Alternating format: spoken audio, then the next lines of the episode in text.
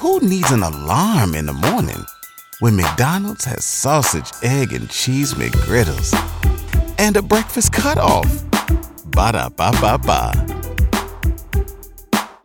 When you need mealtime inspiration, it's worth shopping Kroger, where you'll find over thirty thousand mouthwatering choices that excite your inner foodie. And no matter what tasty choice you make, you'll enjoy our everyday low prices, plus extra ways to save, like digital coupons worth over six hundred dollars each week. You can also save up to one dollar off per gallon at the pump with fuel points. More savings and more inspiring flavors make shopping Kroger worth it every time. Kroger, fresh for everyone. Fuel restrictions apply.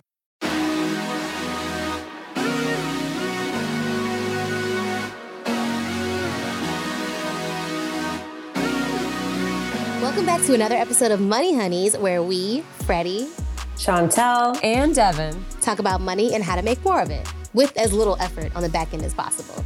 We use this term all the time, passive income.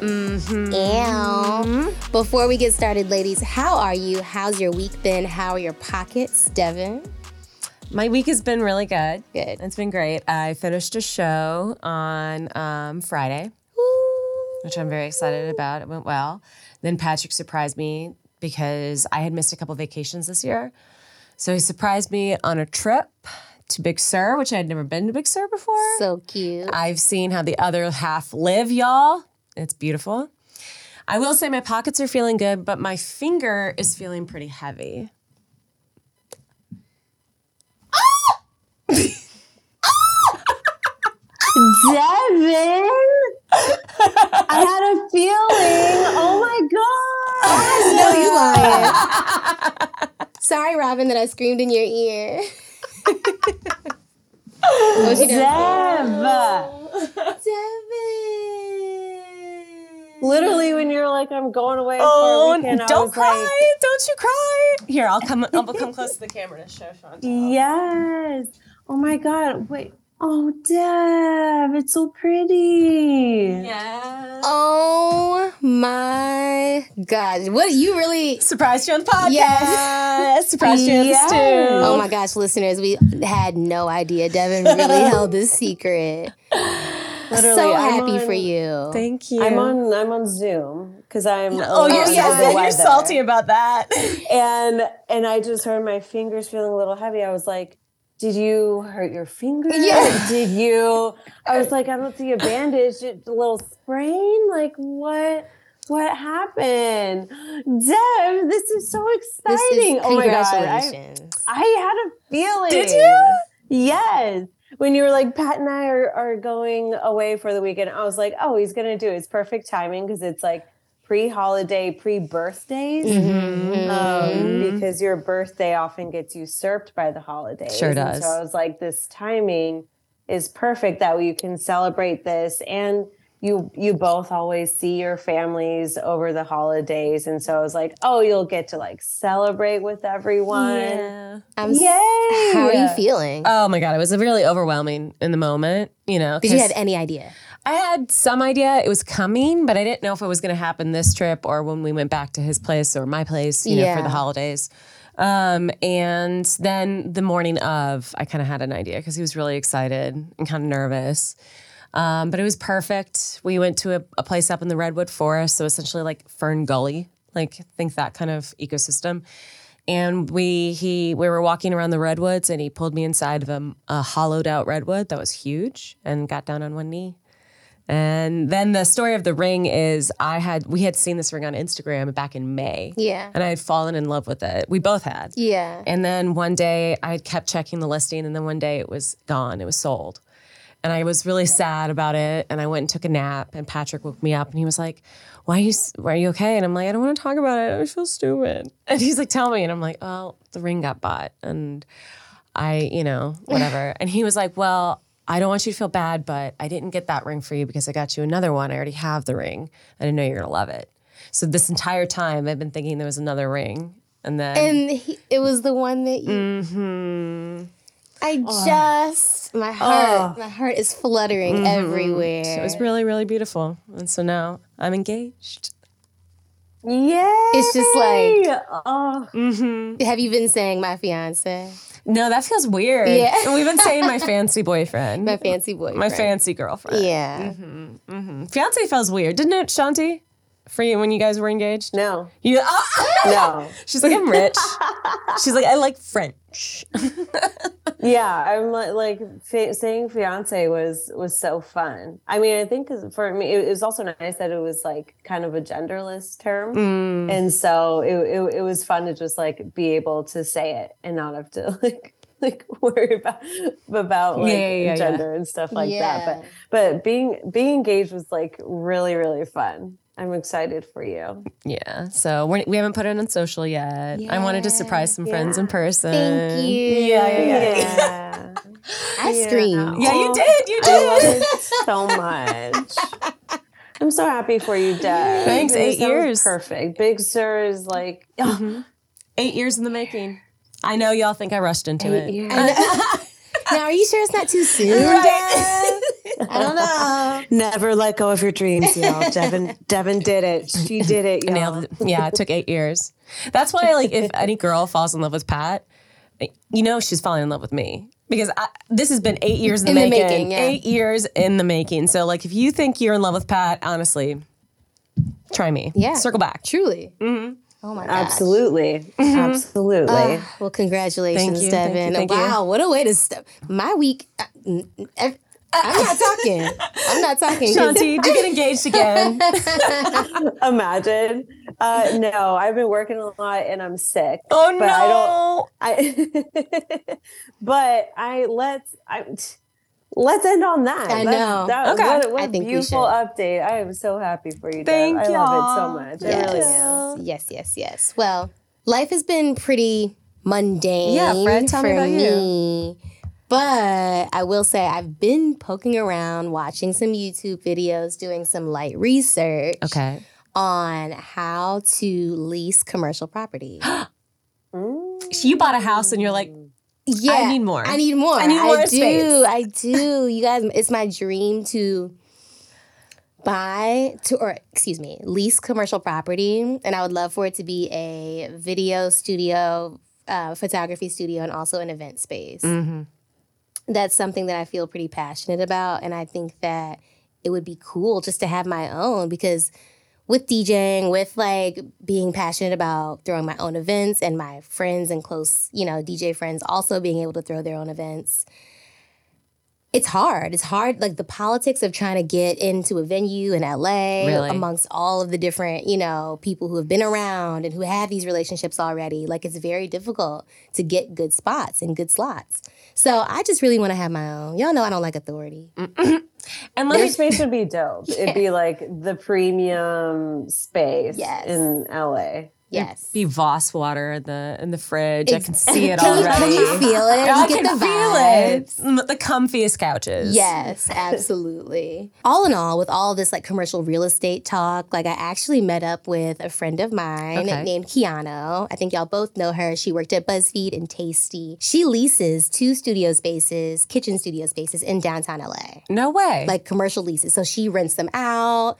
And all of these things. She's actually had some really big major clients use her space. And she's really been quite successful with her co- commercial leasing and being able to really make a, a business out of it. It really is a small business huh. for her. So before we jump into that, though, I want to see how much y'all know in this lane of commercial leasing. Okay. A quick game of true and false. Okay, all right. Are y'all ready? I yeah. also, I, I've shot at Kiano's stage. Oh. I, I, I shot at her studio. Oh, yeah, you did. No way. Yeah, I shot I shot there last year. It was like a it was beautiful. Like that cuz we it was a, a branded project that I was directing for Attention and Hulu, and we had like toured some other stages and it, they were just like grody. Mm. It was just like we do not like I don't want to shoot here, and also the spaces weren't like kind of like flex enough to be able to make it work because this particular shoot it was like five locations that we were trying to all get within one, one studio. Yeah. And her her studio was pristine. And it just like had everything that we needed to where like, okay, let's turn this green room into a hair salon. Let's turn this one kitchen set into kind of like dining room plus kitchen set. Let's turn, you know, wow. so she, yeah. Her place was her place was great. She yeah, she really she really put her foot into the design, and she did all the design on her own. Wow. Like, she's very mm. very good, very talented. Um, so I'm and I am curious as to what type of commercial lease she did take out or mm-hmm. she she used, because I didn't talk to her about that. Um, but there are a bunch of different types of commercial leases. But to simple to simplify things and to get to the bare bones, we're going to talk about two types to start. Okay. True or false? A net lease benefits the tenant more than the landlord. False. I don't know why. I'm going to commit to it, though. False. I have no idea. I have absolutely no idea. I will do true just so that we can have two separate answers. Here's my logic, okay? Nets mm, catch things, okay? And I think that a landlord is going to want to catch you, you know? Mm. Yeah, that's my logic. You, that you get it. It works, yeah. Right? And my logic is just opposite of what Devin said, so that we have variation. Variation. Devin, you are correct. Ah. It is false. Context clues, nets, catch yes. things. So true or false, a gross lease benefits the tenant more than the landlord. So true. No, wait, yeah, true. Yeah. Yeah. Yeah, true. And then true or false, a modified gross lease is a balance between a net lease and a gross lease. True? Yeah, exactly. So this was pretty easy. Wow, we're learning so much. Yeah, so pretty much gross leases are when the landlord gives the tenant pretty much just a flat rate of rent. And then the landlord handles all of the, you know, electricity, lighting, all the utilities, any building, you know, infrastructure type things. Mm-hmm. Like the the that is the landlord's responsibility. And the tenant kind of can just like hang out and just pay that flat rent rent rate pretty mm-hmm. much. It's pretty much like utilities included. Mm-hmm. Um, net lease is the opposite, or kind of the opposite. There's like a set amount that the tenant has to pay, but then they're also responsible for other utilities to the at the discretion of the landlord. And then the last option. Wait, okay, so does that mean that, say the air conditioning breaks, does that money come out of my, if I have a net lease, do I have to pay for that? The air conditioning? It depends, even though I don't own the space? Yeah, it depends on what the terms are. So Ooh. It's like if you if so if, if like the A C breaks, if like heating and heating and cooling is under is the, under the utilities or under that, then yes. I don't like that. But sometimes it can be like like for for example the uh, modified gross. It can be like you only pay for water mm. and mm. electricity, and then the, the landlord can pay for like anything broken or infrastructure issues. So then gotcha. It's kind of like a, a split, and like you kind of just like. What's the word? You negotiate. Okay. You pretty much negotiate. And there's like a lot of negotiate, a lot of negotiation that goes into commercial leasing. So, oh, okay. But there are, there's so many other different types of leases. Like when I was researching, I was like, there's like ten, eleven, twelve different types. No way. And so this is pretty much the bare bones of like really what can just get you like acclimated to the idea of what a commercial lease can look and feel like if you decide to go down that route. Okay, we are going to bring Kiano into the stew to talk building her business, the branding around it, and expansion after the break. After the break.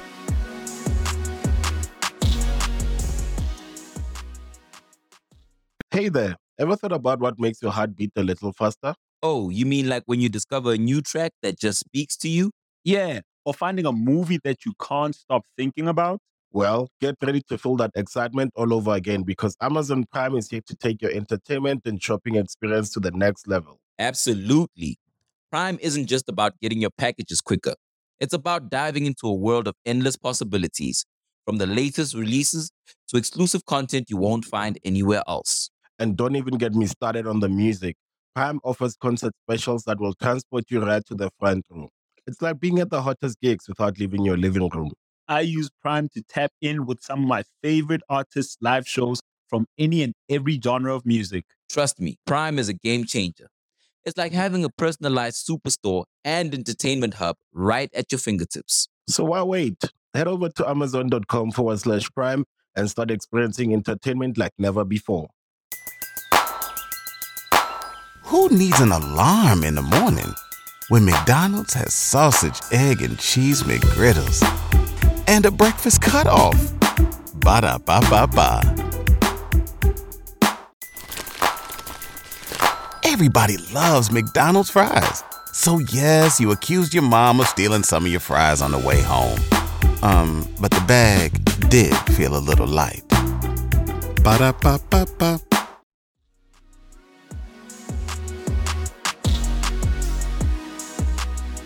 Welcome back. We have Kiano Moju. Did I say it Hi. correctly? You you made my name sound very foreign. French? I mean, yeah, it's, I think technically it's Portuguese. Oh. Um, Kiano Moju. Mo- I don't know how they say it. How do you say how it? do you say it? I say Moju. Okay. Moju. Okay, okay. okay. You fully anglified yeah, yeah, the yeah. name. Okay. Welcome back. We have Kiano Moju in the studio with us, and we are so, so, so excited. Thank you for being here. You're the best. Mm-hmm. I, you are like a role model to me, truly. Oh, stop it. So, I, I overheard the word gross lease and triple net, and I was like, oh, boy. So, uh, again, Kiano worked for Tasty at BuzzFeed and now has her own studio kitchen, two actually, uh, for kitchen and cooking productions, but also event spaces as well.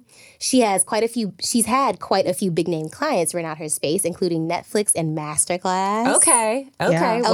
Okay. No, I didn't sign any N D As. So okay. Big business. Yeah, I'm like grinning just thinking and talking about it because it's so inspiring, especially as someone interested in this line of work, which is me. So welcome, Kiana.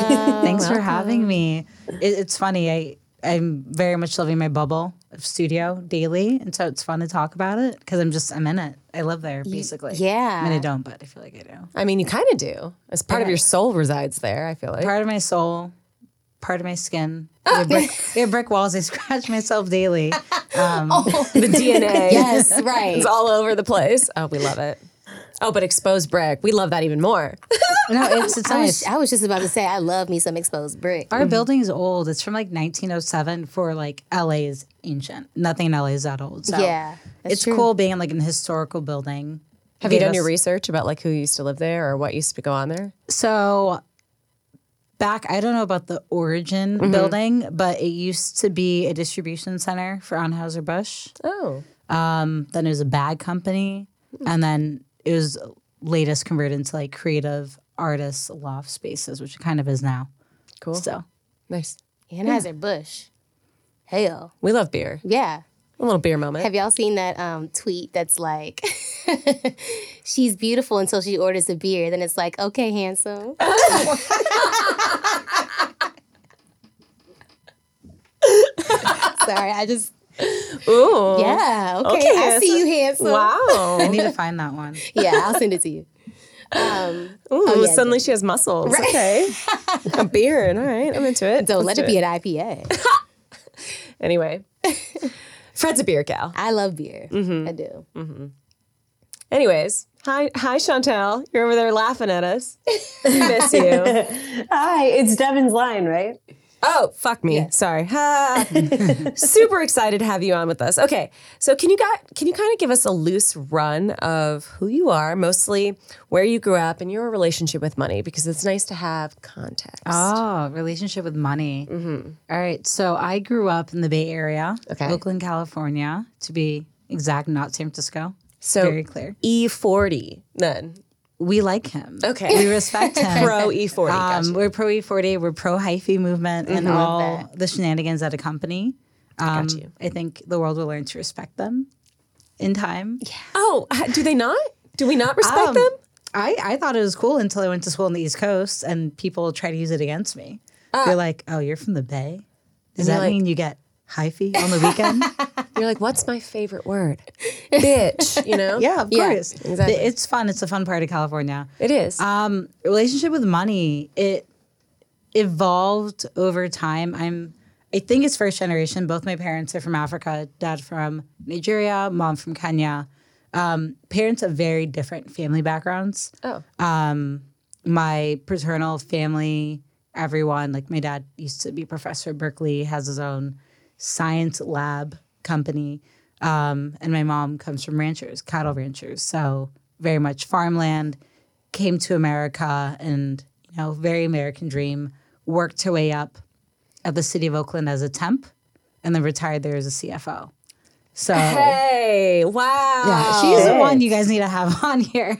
For honestly, I'm Oh my I'm God. taking notes for the for the next so episode. So the incredible. relationship and experience has changed because, you know, it's it's a American story from coming in, very strong education background to help build up, um, and then just like working her way up the ladder. And as she worked up, you know, like a little bit more space in the house, a little bit. I'm like, oh, I'm like this car for school now. Mm-hmm. So yeah, it changed a lot. Um, From, I'd say most significantly, when I started high school. You felt the difference. It's like, well, high school was the first time we had a house. From like apartment life to like actual single family home. Yeah. That happened midway through high school. So the relationship has shifted over time. Mm-hmm. But I also spent every other summer break in Kenya. So on the ranch, I have a very traditional Kenyan Maasai family. The home we had was made of the land, you know. Get the sticks, coat it in mud, create the walls. And so lived between a couple different cultures and seen the variance of different way of life.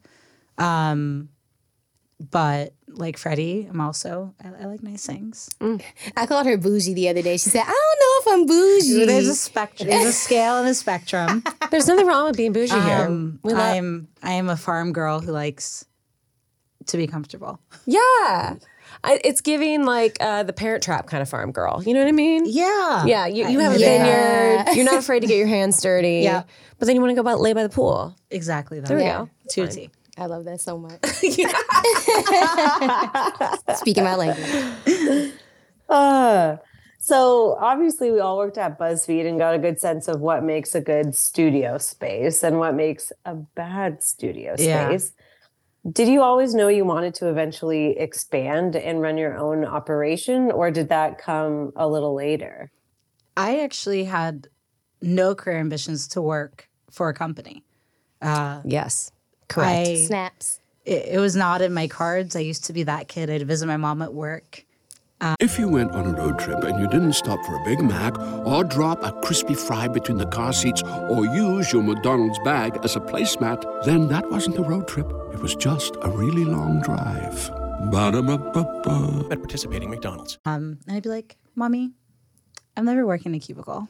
Just the idea of it, I was like, this isn't for me. I would, I would walk into offices and be like, this isn't a, I never imagined an office would be a space that my adult life would entail. Mm-hmm. Um, and I think it's because I saw a bunch of different types of jobs. My grandparents, you know, they have a farm, so their work is outside. And my dad was a scientist. He had a lab. My mom had an office. So I grew up seeing that work could take place in many types of spaces. Mm-hmm. The space didn't have to be desks and chairs. Um, at the time in the nineties, I don't think this open floor plan we had in BuzzFeed really existed outside of maybe like, um, what is it, like the telephone to people who oh, yeah, like, call centers. Call yeah. centers. But, you know, everyone had a cubicle back then. So the cubicle was what our open desks were at BuzzFeed.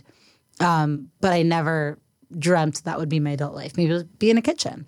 Um, but I was living in London doing my master's in publishing. And I wrote, I'm so nerdy, I wrote my thesis on the rise of digital food media. Oh, you were before your time. Right. So I, well, what year was this? I, this was in two thousand sixteen. I graduated in seventeen and immediately I interviewed for BuzzFeed while living in London and got the job at Tasty thereafter. So from that thesis, it was my professor who was like, I know you came here with ambitions and want to start your own business and that, but I encourage you to spend at least a year working for one of these companies you talked about in your thesis. Get your feet wet, experience it, you know, in real life, not just on paper or the internships I'd done, and then go start your company. And so that's what I did. I interviewed and applied and got the job at Tasty. And then after my first year, um, I started looking for a studio space, and actually one of the spaces I saw is the one I'm currently in right now. She said, I have one year. Yeah. I, I, I know. I see. I can see what you guys are doing wrong here. Yeah. I, I, I, was, I was there for two, technically. Um, BuzzFeed will catch you like that. But mm. after one year is when I started looking. You were like, I, I see y'all. I, I could do this myself. Yeah. No, mm-hmm. I love this. Me too. That feels like such good advice, too, because it's, it, I mean, and you can tell us, but I, I would just imagine that there would be so much that you learn kind of while on the job, and mm-hmm. getting getting your feet wet in a space as expansive as BuzzFeed. So even seeing how multiple types of productions can utilize one set mm. must have been kind of cool. Definitely helpful. I mean, my professor, um, bless him, his name is Desmond O'Rourke. He just passed earlier this year. Mm. But it was really sound advice he gave me, um, you know, being in the experience. But I think part of why I ended up not going that first year is it's also easy to feel like there's more to learn. Let me stay. There's more to learn. Let me stay. And I'll tell you, from having now run the studio for three years, there will always be more to learn. So don't wait. And don't ha- also have it be something that, like, procrastinates you. Be like, oh, I don't know enough yet, more experience. Because the majority of learning will be on the job. Yeah. Um, and I came in opening Jikoni knowing one portion of the industry. And as soon as the difference with having a business versus working for a company or even freelancing is you literally have opened your door physically, in this case, for people to find you and approach you. Um, and that's when I learned how vast uh, the industries were that could use such a space, not just us creating digital media, the infomercial world, the commercial world, television. Um, the U S D A is one of my clients because the government wants to educate about food too. So you're still limited of what you can learn and experience being in-house for a company because mm. they focus on what they do. Mm-hmm. Yeah. Um, so you still kind of got to jump the gun and get out there to experience those clients in the physical space because that's when you'll do most of your learning. Mm-hmm. Okay, Kiano, there's so much to talk to you about in regards to like your, this line of work and having this space, but let's start from the beginning. Mm-hmm. How did you fund this endeavor? Like, did you have a budget in mind for how much you were willing to spend per month on top of the rent that you were paying for your actual home? Like, how did that go? Yeah, so the budget was set Um, in a very simple way. I was freelancing for a bit before I opened the studio uh, while looking for spaces, and uh, mostly as a culinary producer, food stylist. And the idea with Jikoni was, and still is, this is my primary workspace where I can do my projects, be it personal, you know, my recipe development testing, or for my clients. And then when I'm not using it, other people can rent it and use it too. Same as like a photographer who owns a photo studio. You're not doing photo shoots every day. When you have a shoot, it's your space. When it's not your shoot, other people can use it for them. And so my budget was set at two clients a month based on my day rate. If I got two clients every month, could I afford the rent? Oh, that's so smart. And that's how I picked how much. Just not a lot of budget. Um, that's the idea. Like I read in grad school, the Lean Startup. Think it's a fantastic philosophy, even though I feel like it was really for the tech industry. It doesn't matter. You have to, it's a new product. Kitchen studios aren't a very, it's a very niche. You don't have to work in an industry to know that is a very specific thing to do. Mm-hmm. Wasn't very common here in L A. I was living in London where it's more common. Um, it's common in New York because those are cities with very small space. So if you are any company producing that content, you're not going to spend the money on the real estate to sit there eighty percent of the month. You're just going to rent it when you need it. Um, L A is a bigger production market. People were shooting in houses. Mm-hmm. Um, so I didn't know if it would work. I didn't know if there would be clients. So I was like, I have clients right now. They're still here. Um, and we're shooting in these random Airbnbs and apartments. So if I can get those clients, two of those projects every month to shoot at Jikoni, rent is covered and we're good. I wasn't even worried about making profit at the point. I was like, can I cover the expenses? Yeah. Um, and so that's kind of how I set my budget. All right. So how much, how much, so also too, when you were going into shopping around and looking for spaces, like what type of space were you looking for? Like paint us a picture. And do you feel like what you ended up with is what you had in mind? Yeah. So a lot of what our studio is, it's not like a, Um, a small, close set. It's the whole space. The whole room is the set. And having come from London, I kind of had an image in my mind of what those studios are like. It's England. Everything's much older, has texture. Um, a lot more homey. Mm-hmm. Uh, a lot of the kitchen sets I was seeing in L A were leaning more contemporary. Modern, straight lines. Yeah, all that stuff. I call them Kardashian kitchens. Yeah, I, I like that. And I, by saying that, I know exactly what you're talking about. um, and that was, so I was really thinking, I'm like, I learned about this business in England and that's kind of what I modeled after. So our sets are, you know, that contemporary English kitchen, um, which needed an older building with texture and all that stuff. Um, but also price point. Every neighborhood in a city has its own cost. And at the time, the arts district was the only area I could afford that also had the aesthetics of, you know, we have these like aged brick walls and exposed beams and like old wood floors, um, which are very reminiscent of what the spaces were like in London. But also it wasn't poppin' in twenty nineteen as it is now. Mm. Um, so I could actually afford places there. Everywhere else I looked was at least double the price for price per square foot. So I really honed in on that neighborhood, kept seeing places, um, talking to realtors, like, what else do you have? Until I refound a spot I found a year before. You refound it? Yeah, I couldn't find it um, again because when I first saw our current studio, it was on Craigslist for sublease.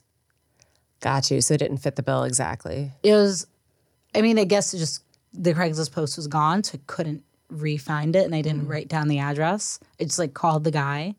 Um, he, it was an art gallery. He had another gallery in a different part of town. Didn't want this one anymore.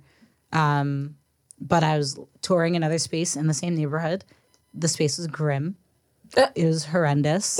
And I was feeling a little defeated. I'm like, all right, I'm never going to find a space that fits my budget. And the realtor's like, there's one more space. It's like a little bit bigger that I could show you. It's five minutes on the road. And I'm like, okay, cool. I'll follow you. And I drove up and it was the space I saw a year before that I couldn't find. Magic. Yeah. Magic. But yeah, talking to the realtors, it really helps because it wasn't, I didn't come across our current unit on any of the big real estate websites. I mm-hmm. don't know why it wasn't there, but it wasn't there. Interesting. I mean, would you suggest hiring a commercial real estate agent to, like, find a bunch of places? Or do you think it's fine to just kind of, like, poke around on Craigslist and different sites? Like, what's the best route to take? I think if you're going, you know, small business, really yourself bootstrap, um, you don't need an agent. There's a lot of websites. What we did is I just found this place online, and I just asked that broker what else you got. Mm. Um Places that have agents will be... Another day is here, and you're ready for it. What to wear? Check.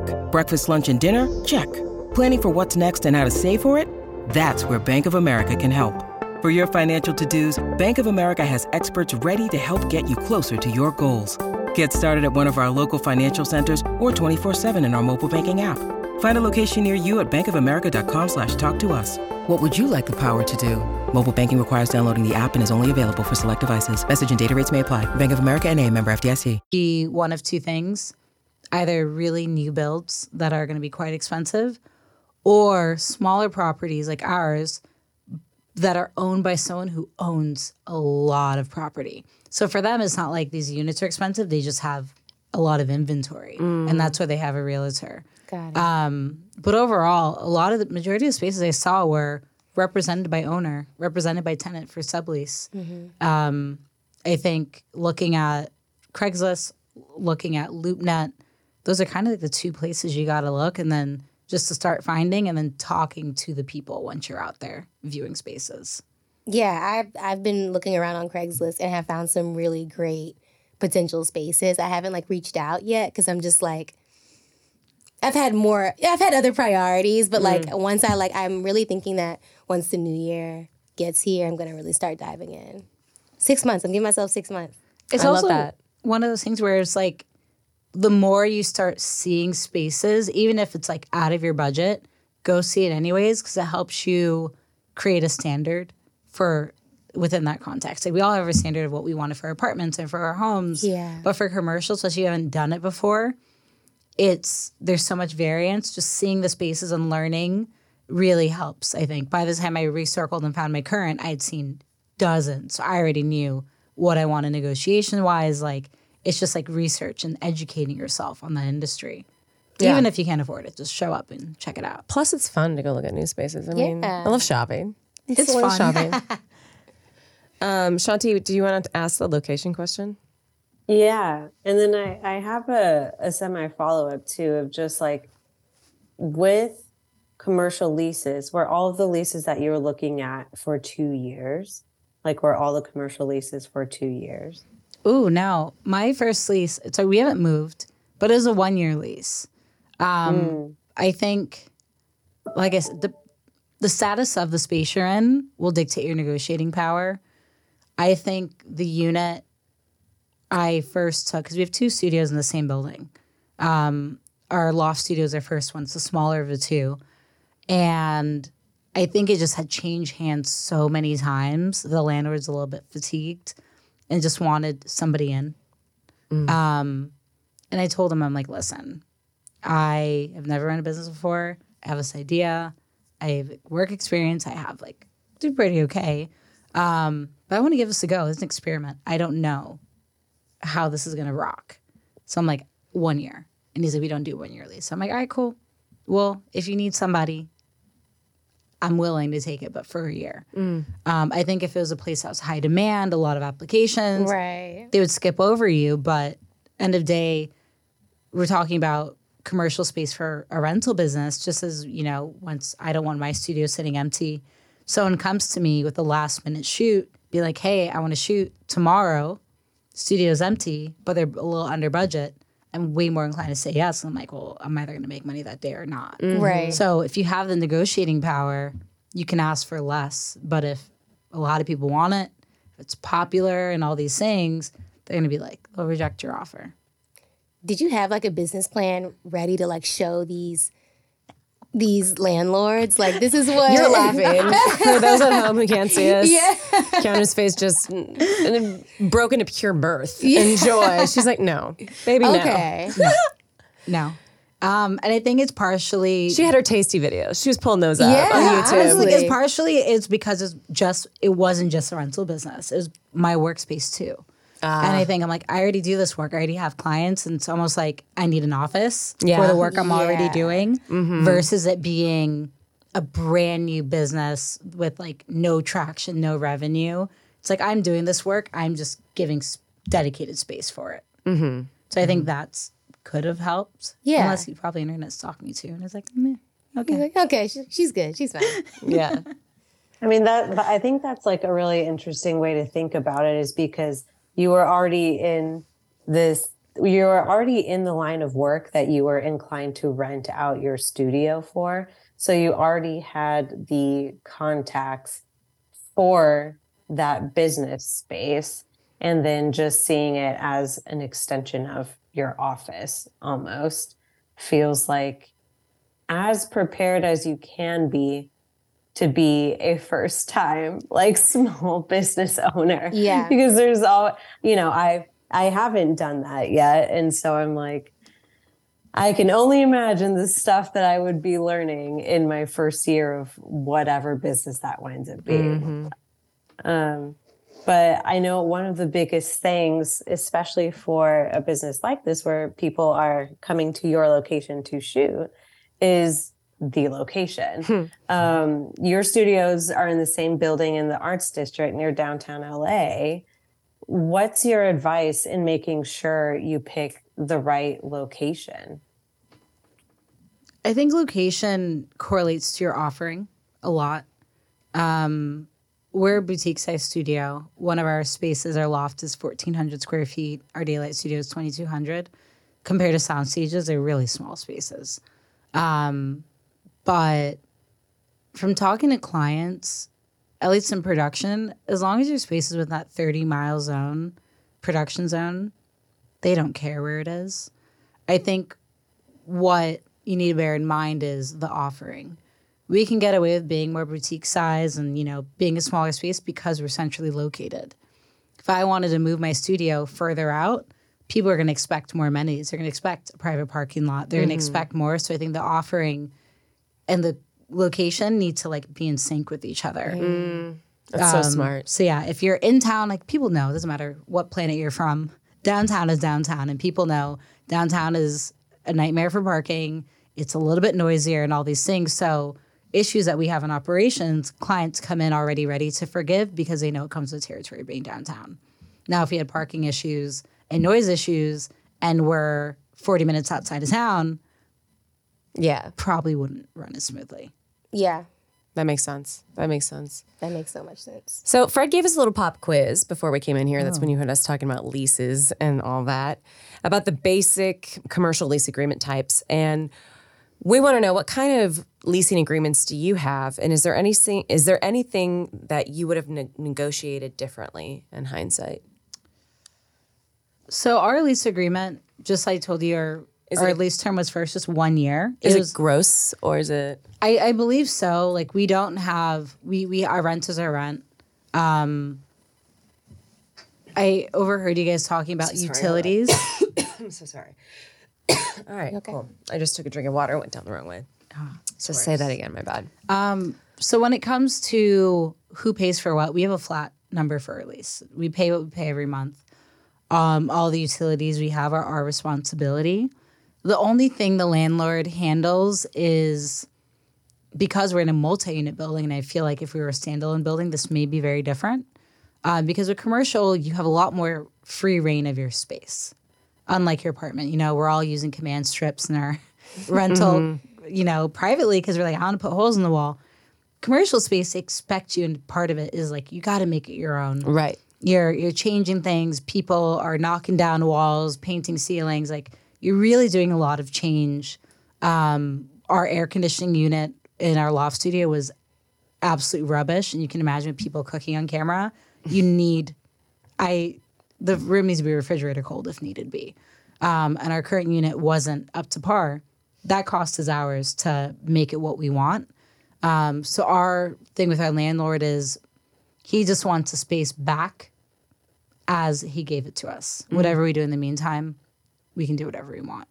Nice. Um, but when things like are broken, damaged, it depends if it's, you know, infrastructure to the building. Like if there's a... If it's raining and the ceiling leaks, that's his problem. Mm-hmm. But we had a neighbor on the ground floor who got their their shop and their window was busted in and they were robbed.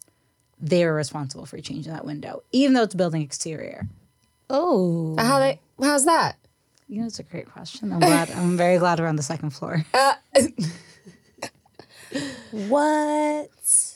Yeah. So there's still some sneaky business underneath that, like... You can always, get Always, always. But we'll, yeah, we'll call. Like if I see, you know, there's always a month in L A where there's like crickets everywhere. If I start hearing them, I'm like, I'll, I'll email to be like, send an exterminator. Mm. Um, so I think yeah, if there's this overall building related things that can affect the whole property, they'll handle. But things that are unit specific, it's really like it's your space until you hand back your keys. So you play you. So you pay utilities. Yeah, got it. I just got really triggered by the crickets in the studio. Yeah. I don't know. Oh, no, we don't see them, but I hear. Yeah. You know, at nighttime, you'll hear them. I'm like.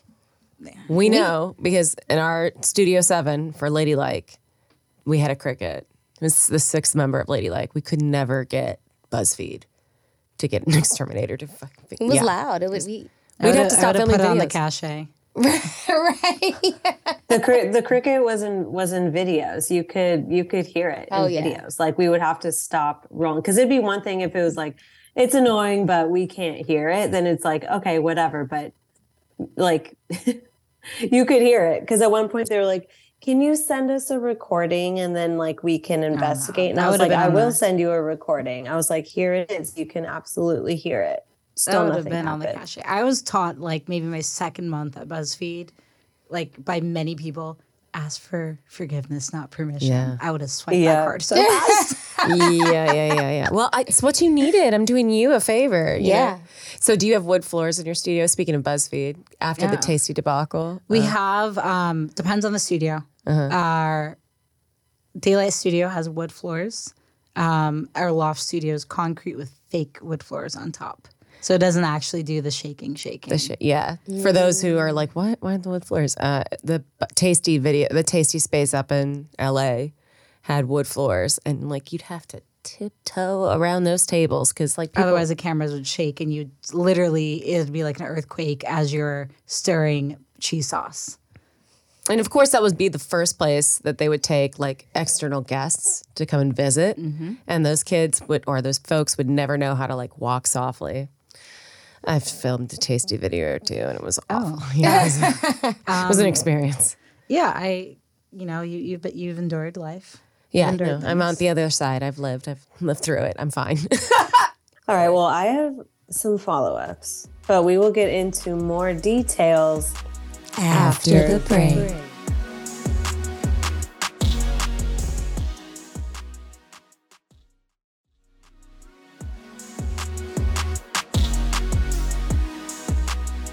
We are back and chatting with chef and business owner Kiano. I want to get into some pros and cons of leasing a commercial space. Mm. Roses and thorns, all mm. of it. So let's start with the thorns. Give it to us. The thorns. Um, I guess Mar- ours is specific to being a multi-unit building. Uh, your business is your business, but your neighbor's business is their business. And you, like any other, you know, multi-unit rental, it can be a little bit disruptive. Mm-hmm. We've been lucky where some of our potentially noisiest neighbors are the nicest people ever and are very flexible and also are able to accommodate and work with us. Um, but when you have someone wanting to shoot a video with audio and your neighbor's Steinway pianos and there's eight grand pianos on the other side of the wall, oh. it can be a little bit tricky. Um, and... So that's a huge thorn. And that's just part of, you know, being a young business. The dream is always to have control. Mm-hmm. Um, but especially talking about, you know, studios where we're recording audio, there's things you can't control unless you're in the remote, your own land, your own plot with an internal. The city of L A will do construction whenever they feel like it and give yeah. you no notice. I wish there was like a website where you could be like, there's road work today. Yeah. yeah. But you can have a client coming in shooting for, you know, something very important and they're jackhammering outside the window. So that is probably the external, the world happening around you is probably our biggest disruption um, of running um, our business is just having to deal with the external unforeseens. Mm-hmm. Quickly. I swear it's like clockwork. If ever you're shooting something and you have five minutes left until you wrap, that's when people start mowing their lawns. Oh, yeah. Or mm-hmm. like blowing their leaves. Oh, yeah. Uh, Airplane. Yeah. Yeah. Yeah. Helicopters. It, yeah. You're always this close to wrapping. oh, yeah.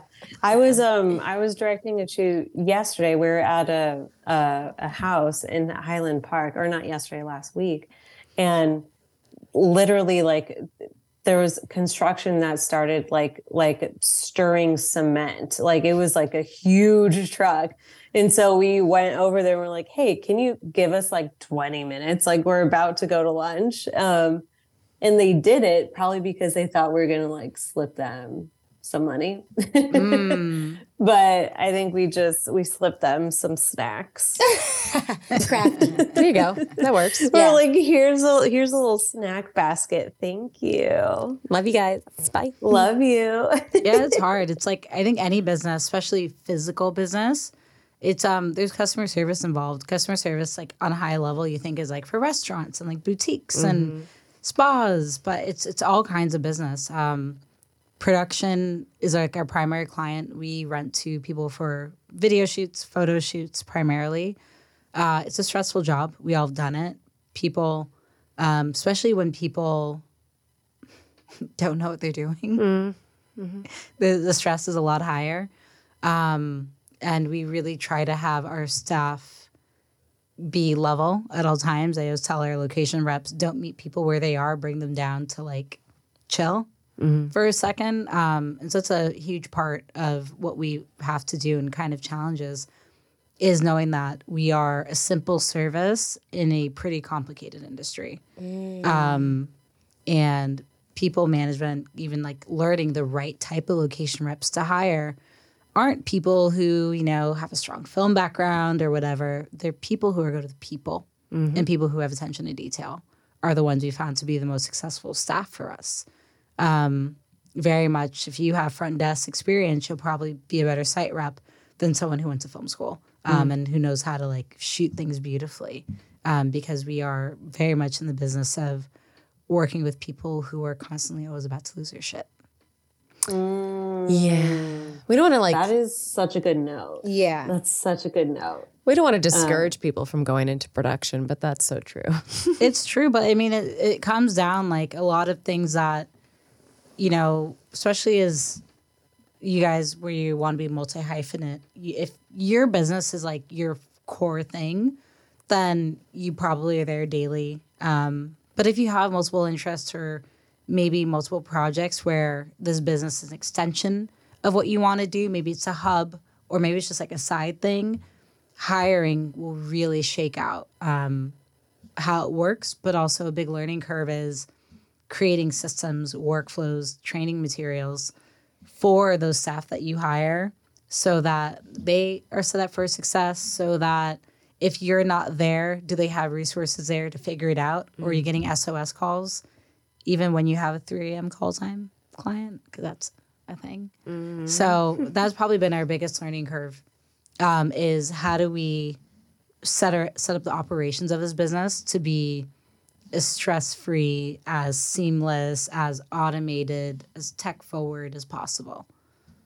Can I ask a question? All right, so when we were checking in through the timeline, you got you signed your leases in twenty nineteen. When did you start a- adding business partners and then staff? Like, how long did it take for you to start growing in that way? So, got my keys September twenty nineteen. Oh, and also that was during the pandemic. Like, how did you keep your right business before, afloat? Like, right before the pandemic? I would have never chosen. I would have never chosen to open a physical business during COVID. Right. Um, it's just, uh, I don't want to say bad timing, challenging timing. Sure. Um, so, yeah, we opened, had our first clients really end of that year. Mm-hmm. Um, and it's me. I was there daily. Um, even when we were closed during COVID, I was there daily working on my client projects. I was co-authoring a cookbook. Um, it was when the, I realized that some of the hours could get a bit long, because when you're doing a production, you're hiring one day shoot, three day shoot, you're that, and then you have a break.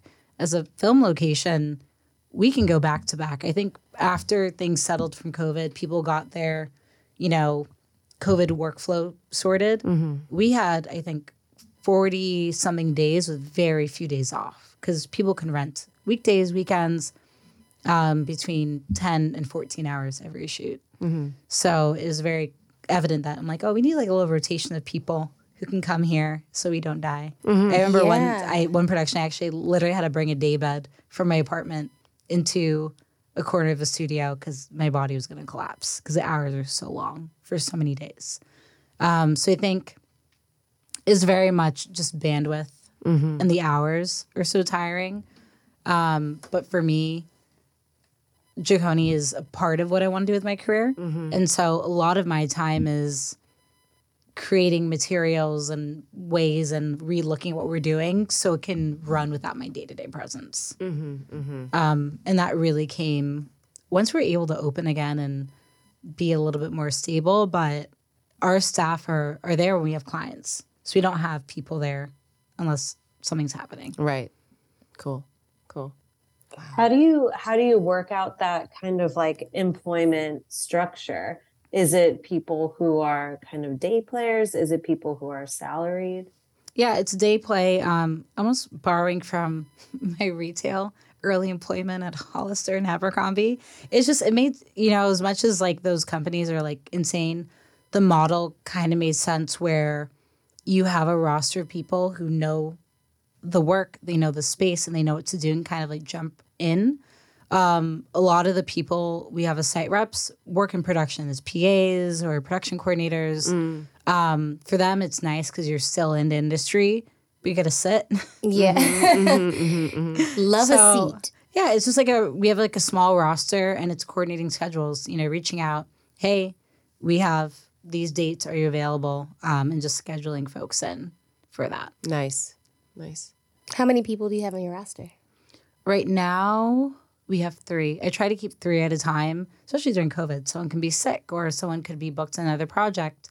There's some times where I won't book anyone and I'll just do it, especially if it's like a shorter day. Mm-hmm. Like, it's not really worth it to have someone come out if it's like a last-minute half-day shoot. Mm-hmm. Um, but if it's a multi-day pro- project, we definitely like to have people come in. That's cool. Ah, oh, you're so organized. I love this so much. Yeah, what is your sign? I'm a Capricorn. I knew ah! it, I knew it, I knew it. I'm a Capricorn too. I love it. Organization is really my key. I'm constantly, I have, oh, we have one full-time staff member, Izzy. She's based in London. So she's like fully remote. She was an intern for me during COVID. And then I just, I didn't know what to do with her, but I was like, you have to stay. The most like positive, can-do attitude about anything. Same smile now as she did her first intern day on Zoom every mm-hmm. time.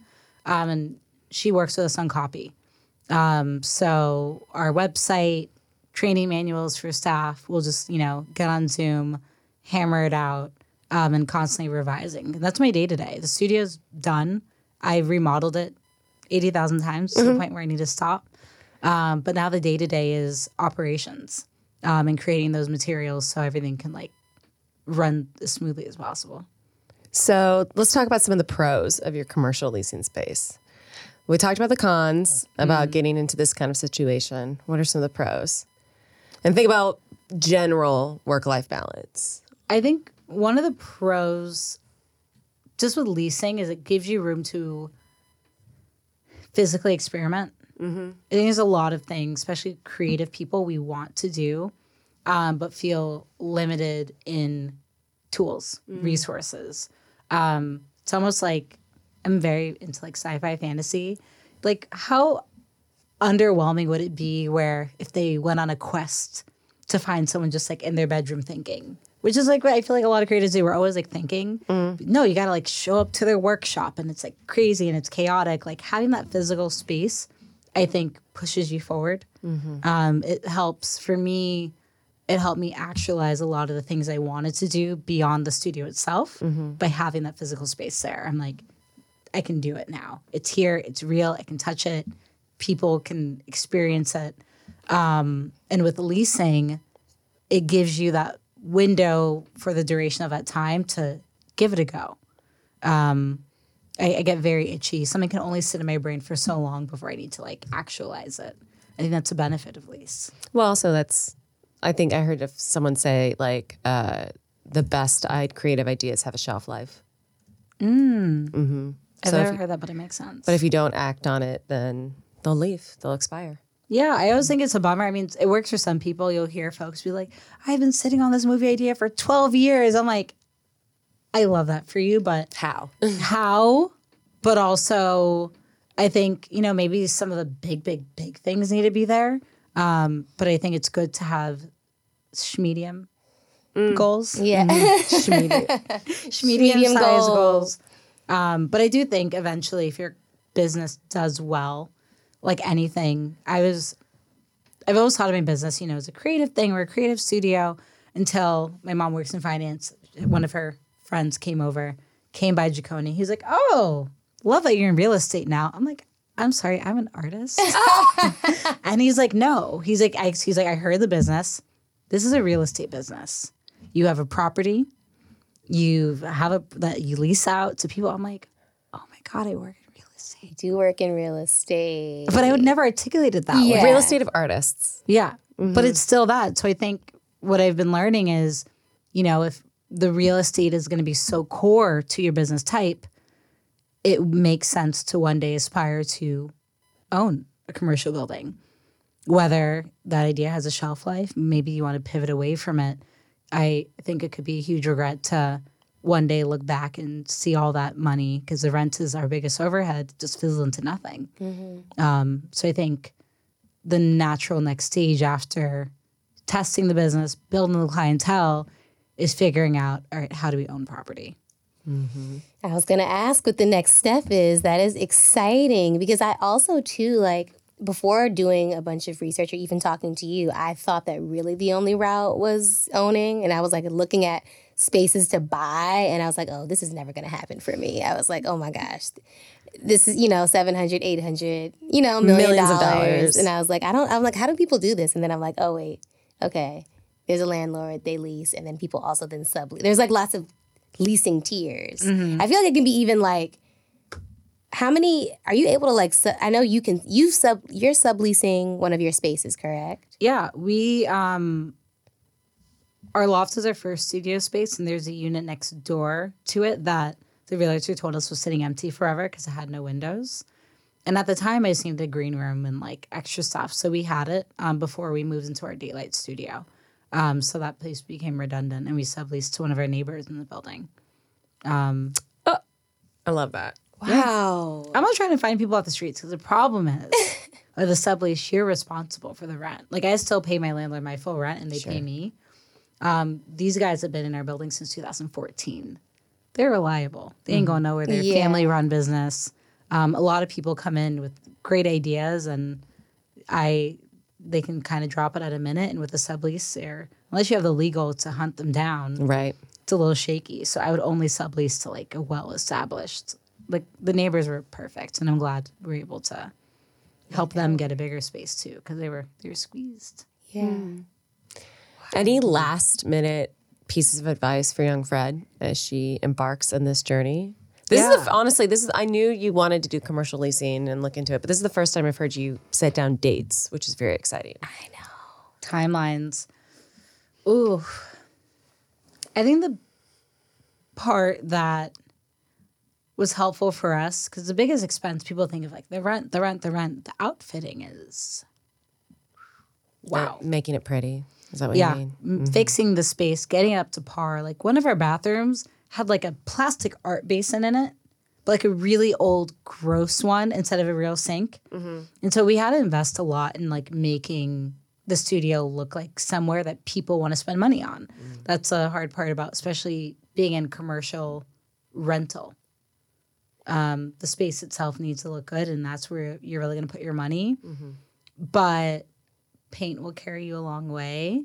And lighting, maybe lighting. Yeah, it's like look at those like small things that aren't maybe high cost, but really transform a space first. Yeah, because you can always add. The first studio I had was D I Y to the nines, and I was I hadn't D I Y'd anything in my life.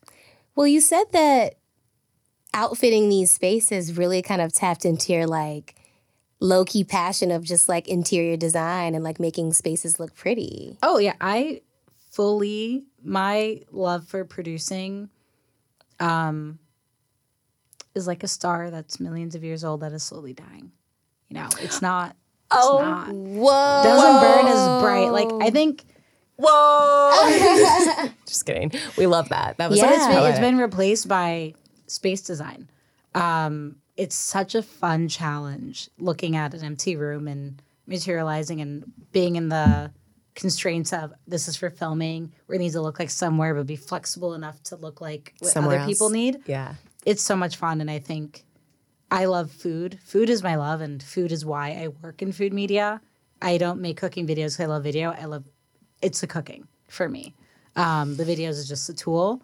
Um, and the kitchen is now the space. And so I think interior is going to hopefully take a more prevalent part of my life. Um, I'll produce for me. mm-hmm. And maybe, no. you know, a few key projects, but I think as far as like my core identity of like, what do I do for work? Um, I've always said I'm in the business of culinary education.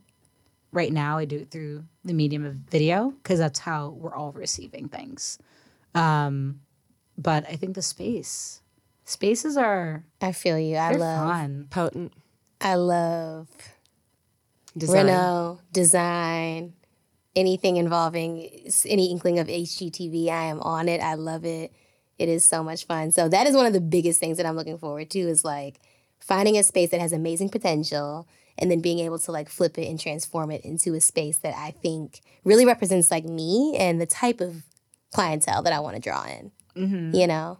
It also makes traveling like way more fun because like what you're interested in and what you're doing day to day, like, you know, shifts the way you see the world because the world is designed so vastly differently. The moment you start nerding out on like spaces, everything becomes interesting to you. Yeah. You'll never be bored. Yeah. You're like, wow, look at that trim on that ceiling corner. Like you see everything. everything. You have to. That's you amazing. Have to. Oh, this was great. Also, I love finding out that you're a Capricorn.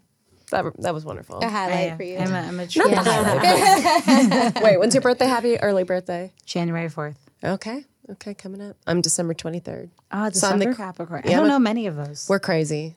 We're because we're on the fiery cusp. We're a With long the, side. Yeah. So all the Capricorns I know are, were January caps. Yeah, yeah. That's true. Actually, same for mm-hmm. me. I mean, you Mike Rose. Be, yeah. Like, and they're a little bit more stable. Yeah. mm-hmm, mm-hmm. It's fine. Devin, Devin is one in a million. Oh, she is. God. We love it. Oh, well, Kiano, thank you so much for for coming and chatting with us. And I mean, Jikoni, it, like, I hope you feel so, so proud of what you've created. It's like, your studio, it's pristine, it's beautiful, it's it's everything that you want a studio to be, and it's very apparent that you've taken such such care and such pride in creating this this truly like premium and deluxe feeling space. It it it's amazing. That's so nice. Thank you. And as a, as a filmmaker, you notice when you come in and you're like, oh, thank God, I don't have to worry about this. Yeah. Or they've got yes. tables. Oh, they have this. And that's what Chantel was talking about before you came mm-hmm. in. Oh, I, thank you. I mean, it means a lot. But like I said, I came in knowing I knew what I knew. Um, I tell people BuzzFeed is a little bit of a, or it was, I don't know how it is now, but Wild West. Mm-hmm. A lot of folks learning as we go. But it's our clients. It's listening to people, seeing what they have, seeing what they're asking us for, and trying to, you know, set lean startup mode, take what they're giving us, try to see what makes sense and put it back in and hear that feedback. So thank you. So where can people find Absolutely. you? Absolutely. I'll say that again. Where can people find you? Uh, the interwebs, mm-hmm. per usual. Um, our studio is Jikoni Studios on all things. And then I'm Kiano Moju on all things. Amazing. Love it. And what's coming up? Do you have a cookbook coming mm. up, or is that, oh, yeah. or am I am I spilling uh, confidential tea? Oh, not confidential. Speaking of, so that's what I'm usually working on now. Um, I have my cookbook with Simon and Schuster called Afri-Cali. Oh my god! Ooh, I, I didn't know that was the title. I'm obsessed. Yeah, Afri-Cali. Um, you gotta, you know, put it in your digital diary because it is going to be out spring twenty-four. We got a little bit of time. Okay. Okay. All right. Look out for Afri-Cali, y'all. Thank you so much, Kiano. Thank you. Thank you. And come by the studio, taste test. That's the whole fun part oh. of the cookbook, you know? You twist my arm. Yeah. Okay. Oh, my God. I'm so inspired. Yeah. I, I, you, me, I'm like ready to go home right now and hop on the computer and start looking at spaces again. Like, you better put them in the group chat because, you know, I love looking at apartments oh, yes. and like stuff like that. I mean, let's circle. I mean, Devin found me my house. Oh, yeah. That's right. I forgot about that. Yeah. Ah. So hilarious. I will be dropping them in the chat. Absolutely. Okay. I'm seeing hue lights. I'm seeing like iPad hookups. Oh, yes. I'm seeing all the state of the art everything. Very tech forward. Cute Instagram spaces. Lots of Instagram spaces. Mm-hmm. I'm seeing coves. I'm seeing built-ins. Ooh. I'm seeing, mm-hmm. you know what I mean? Like. Lots of flex. Lots of flex. Lots space. of flex. Yeah. Lots, Lots of flex. Of Lots of built-in places for lighting up yeah. top. Yes. Mm-hmm. Yes. Oh, my God. I love this. Let's cool manifest it. Cool seating options. Yes. Maybe I get married there. Wait a minute. Hold on. Ah! I just got so excited. Wow. Wow. We have to. Yeah. We have to. Okay, keeping that in mind while I shop. All right. Well, let's work for Devin's wedding. You just start FaceTiming me. Yeah, like, hey, I'm here. What, what do you think? think? It's my first big booking. All right, y'all. I mean, yeah. Hell yeah. Why not? Um, so... Little life updates for y'all. Money Honeys is going on a little hiatus for the holiday season. Yes, we will be back at some point in twenty twenty-three. Going to be making some shifts, going to be making some slight changes. Um, T B D, but we will be back. Because we still love money. We still like talking about money. And we're still sweet as honey. oh. oh, wow. Yes, we are.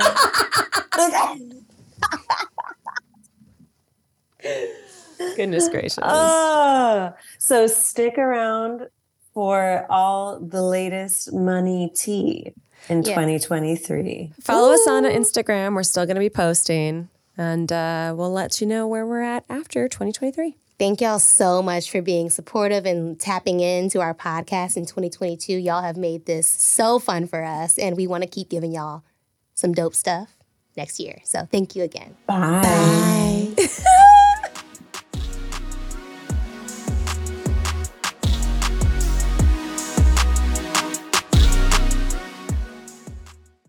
If you went on a road trip and you didn't stop for a Big Mac or drop a crispy fry between the car seats or use your McDonald's bag as a placemat, then that wasn't a road trip. It was just a really long drive. Ba-da-ba-ba-ba. At participating McDonald's.